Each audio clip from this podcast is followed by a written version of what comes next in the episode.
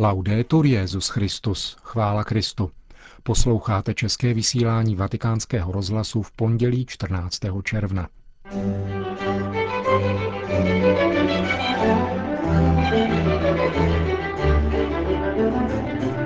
Ve Španělsku a Slovinsku se o víkendu konaly dvě beatifikace. V Miláně proběhl pohřeb v Turecku zavražděného biskupa Luigi Padoveseho. Benedikt šestnáctý se setkal s Papežskou církevní akademií.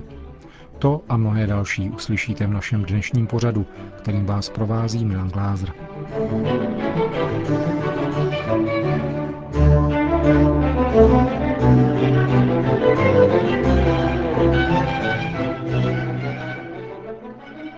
Zprávy Vatikánského rozhlasu. Vatikán. Benedikt šestnáctý během svého pravidelného nedělního vystoupení před modlitbou Anděl Páně poukázal na dvě beatifikace. Desidero anzitutto ricordare con gioia la proclamazione di due nuovi beati. Rád bych s radostí připomněl dva nové blahoslavené. Oba žili v minulém století. Včera byl ve Španělsku blahořečen Manuel Lozano Garrido, věřící laik a novinář, který navzdory nemoci a invaliditě plodně v křesťanském duchu pracoval na poli sdělovacích prostředků. A dnes dopoledne ve Slovinsku můj legát kardinál Bertone předsedal závěrečné liturgii Národního eucharistického kongresu, při níž beatifikoval mladého mučedníka Alojze Grozdeho, který choval hlubokou zbožnost vůči Eucharistii, jež živila jeho nezlomnou víru, jeho schopnost obětovat se pro spásu duší a jeho apoštolát v katolické akci s cílem přitahovat ostatní mladé lidi ke Kristu. Manuel Lozano Garrido, spisovatel a novinář, který odešel na věčnost v roce devatenáct set sedmdesát jedna, byl beatifikován v Linares na jihu Španělska tuto sobotu. Lolo, jak jej přezdívali přátelé, strávil dvacet osm let na invalidním vozíku a posledních devět let svého života byl také nevidomý. Beatifikační liturgii předsedal arcibiskup Angelo Amato. Spolu s ním koncelebrovalo dvacet biskupů v čele s předsedou španělského episkopátu kardinálem Antonio Rúco Valera a velkým množstvím kněží, zejména z diecézí provincie Andaluzie. Prefekt Kongregace pro svatořečení ve své homilii přiblížil život blahoslaveného a jeho utrpení. Poukázal zejména na radost jako nejcharakterističtější rys Manuela Garrida, který svoje utrpení měnil na chválu a navzdory svému částečnému ochrnutí se čile pohyboval srdcem a rozumem. Nikdy si nestěžoval ani nemluvil o sobě. Když mu ochrnula pravá ruka, naučil se psát levou, a když mu ochrnula i levá, diktoval na magnetofon a stal se neúnavným spisovatelem a novinářem na invalidním vozíku. Právě v období, které strávil na vozíku, byl spisovatelsky nejplodnější. Napsal devět knih, množství článků, povídek a poezie. Je také nositelem několika literárních cen. Své utrpení obětoval za novináře, pro které složil modlitbu a zvláštní desatero. Pracuj na chlebu čisté informace se solí stylu, a to neustále. Podávej ji nakrájenou, ale nepřipravuj člověka o radost zakoušet, zvažovat a asimilovat, napsal nový blahoslavený. Lolo po sobě zanechal jako závěť radost, o kterou se dělil s druhými, jako profesionalitu štědrost, jako fotografii své srdce a jako podpis víru a naději, zhrnul arcibiskup Amato portrét blahoslaveného novináře. I přes neustávající déšť se beatifikační liturgie v Linares účastnilo osmnáct tisíc lidí. Nemůžeme žít bez Eucharistie, nemůžeme žít bez neděle, řekl kardinál Bertone na závěr slovinského národního eucharistického kongresu. Jehož vrcholným bodem byla beatifikace Alojze Grozdeho, která se konala na stadionu v Celje. Tento sotva dvacetiletý slovinský katolík hrdinsky položil svůj život za věrnost Kristu. Mladíka zavraždili v roce devatenáct set čtyřicet tři jugoslávští partizáni, kteří u něho při prohlídce objevili nedělní misálek a knihu Tomáše Kempenského Následování Krista. Nejprve ho krutým mučením chtěli přimět k zapření víry a když neuspěli, brutálně ho zprovodili ze světa. Kardinál Bertone v homílii vyzdvihnul hluboké prožívání eucharistického mystéria a naprostou odanost Kristu, nového blahoslaveného, a to již od jeho útlého věku. Alojz Grozde rád říkával, že Eucharistie je sluncem jeho života. Podíváme-li se na dějiny církve na Slovinsku, řekl kardinál Bertone, zejména na pronásledování, která ji stíhala v minulém století, počínaje okupací přes občanskou válku a ateistický režim, vidíme, že právě Eucharistie byla pro boží lid hlavním opěrným bodem, ve kterém nalézal podporu, sílu a útěchu.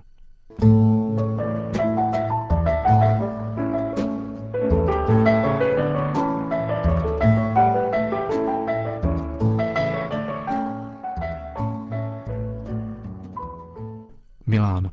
V Milánském domu se dnes dopoledne konaly pohřební obřady biskupa Luigi Padoveseho, zavražděného před dvěma týdny v Turecku. Stal se obětí nenávisti ke křesťanské víře, když byl ke zděšení všech zavražděn svým nejbližším laickým spolupracovníkem muslimského vyznání, a to způsobem, který nese nepopiratelné známky islámského fanatismu. Titul mučedník ovšem uděluje v plném významu teprve církev. Na jeho dnešním pohřbu však toto označení již bylo použito. Liturgii sloužil milánský arcibiskup kardinál Dionigi Tetamanzi spolu se čtyřiceti biskupy z různých částí Evropy, dvěma sty kněžími, za účasti pěti tisíc lidí ve zcela zaplněném domu. Přítomni byli také reprezentanti státních a místních institucí. Benedikt šestnáctý. Zaslal v této příležitosti poselství, které přečetl apoštolský nuncius v Turecku monsignor Giuseppe Bertello.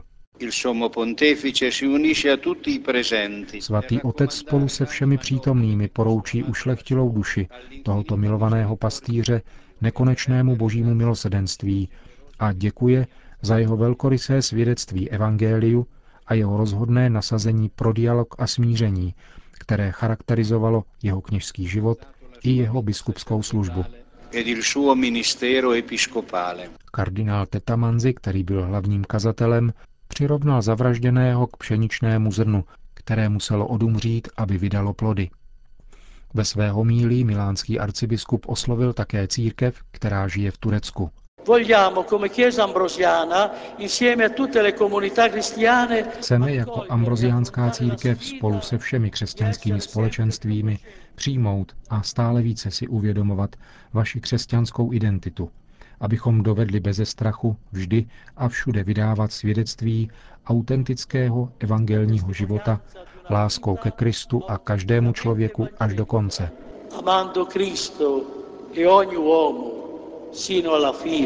Pohnutá závěrečná slova nad rakví svého spolubratra pronesl nedávno nově jmenovaný apoštolský administrátor Anatolie a arcibiskup Smyrny monsignor Ruggero Franceschini, který vyzval všechny, aby neponechávali v izolaci církev v Turecku.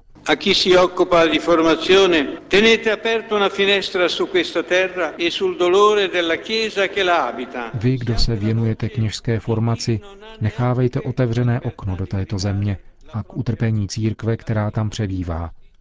Buďte hlasem těch, kteří nemají ani svobodu sdělit svoji bolest. Pravda a spravedlnost je nad každou lidskou konvencí, což platí i pro ty, kdo se věnují politice či ekonomice. Monsignor Franceschini připomněl také postavu otce Andrea Santora, zavražděného v Turecku ze stejných pohnutek před čtyřmi roky, a řekl, že svědectvím, které bylo požadováno od monsignora Padoveseho i don Santora, bylo právě mučednictví.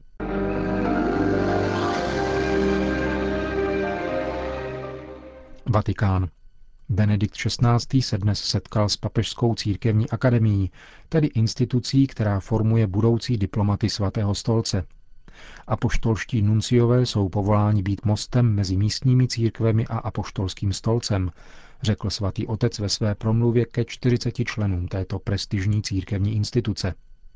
Papež se pozastavil u pojmu papežský reprezentant, který v sobě zahrnuje vroucí zaujetí pro církevní společenství. Kdo je povolán reprezentovat papeže u států nebo mezinárodních organizací, musí být oduševňován naprostým přilnutím k apoštolskému stolci, řekl Benedikt šestnáctý. Pojem reprezentant není pro vatikánského diplomata něčím čistě formálním. Jde o službu, která v sobě zahrnuje účast na péči o církev již je vlastní Petrovské službě, což předpokládá plné přijetí papežského magistéria. Jedině tak může být mostem mezi místními církvemi a apoštolským stolcem. Da un lato, ponendo a disposizione del Papa e dei suoi collaboratori una visione obiettiva. Na jedné straně proto podává papeži a jeho spolupracovníkům objektivní, správnou a prohloubenou vizi situace v církvi a společnosti, ve které žije. Na druhé straně se snaží předávat normy, ukazatele a směrnice podávané svatým stolcem, a to nikoli byrokratickou formou, nýbrž s hlubokou láskou k církvi, za pomoci osobní, trpělivě vytvářené důvěry, přičemž současně respektuje a doceňuje úsilí biskupů i místní církve, u které působí. Služba, k jejímuž plnění se připravujete, řekl dále papež členům Papežské církevní akademie, vyžaduje plnou oddanost a, je-li to nutné, také oběť osobních intuicí i projektů. Ta se však v rámci intenzivního vztahu k Pánu ukáže jako obohacující a skýtá možnost ocitnout se v plném souladu s perspektivou a službou jednotě, která je vlastní službě Petrova nástupce. Papežský reprezentant se tak spolu s těmi, s nimiž spolupracuje, stává opravdovým znamením papežovy přítomnosti a lásky. A to je dobrodiní pro život všech místních církví, zejména v obzvláště delikátních či obtížných situacích, v nichž z nejrůznějších důvodů křesťanské společenství někdy žije. Jde tedy o autentické kněžské povolání, pokračoval Benedikt šestnáctý. A právě odtud plyne zvláštní styl této služby. Stát se mluvčím Kristova zástupce může být náročné, někdy i extrémně náročné, ale nikdy nebude umrtvující nebo odosobňující. Naopak, stává se originálním způsobem realizací vlastního kněžského povolání. La propria vocazione sacerdotale, řekl Benedikt šestnáctý. Studentům Papežské církevní akademie. Helsinki. Rozčarování a politování nad tím, že luteránská církev v Helsinkách si zvolila do svého čela ženu, vyjádřili tamnější katolíci i pravoslavní. Do úřadu biskupa tam byla vybrána pastorka Irja Askola, která tak bude první biskupkou v této zemi. Jako první se k této volbě vyslovil kriticky katolický biskup Týmu Sipo. Luteránské společenství ve Finsku se tak ještě více odlučuje od křesťanské tradice a zvětšuje tak rozdělení mezi našimi církvemi, poznamenal helsinský katolický biskup. K jeho postoji se přidala také hlava pravoslavné církve ve Finsku arcibiskup Leon, který zdůraznil, že tento krok má teologickou povahu. Finští luteráni se tak podle jeho názoru distancují od křesťanství a ničí ekumenické úsilí. padesátisedmiletá Irja Askola pracovala doposud v luteránské diecézní kurii a v devadesátých letech působila také ve Světové ekumenické radě církví v Ženevě. Volby na biskupa Helsinek vyhrála zejména díky svému liberálnímu postoji k manželství. Vyslovila se za udělování církevního sňatku párům téhož pohlaví, proti čemuž se stavěl její hlavní protikandidát, pastor Mati Poutjainen.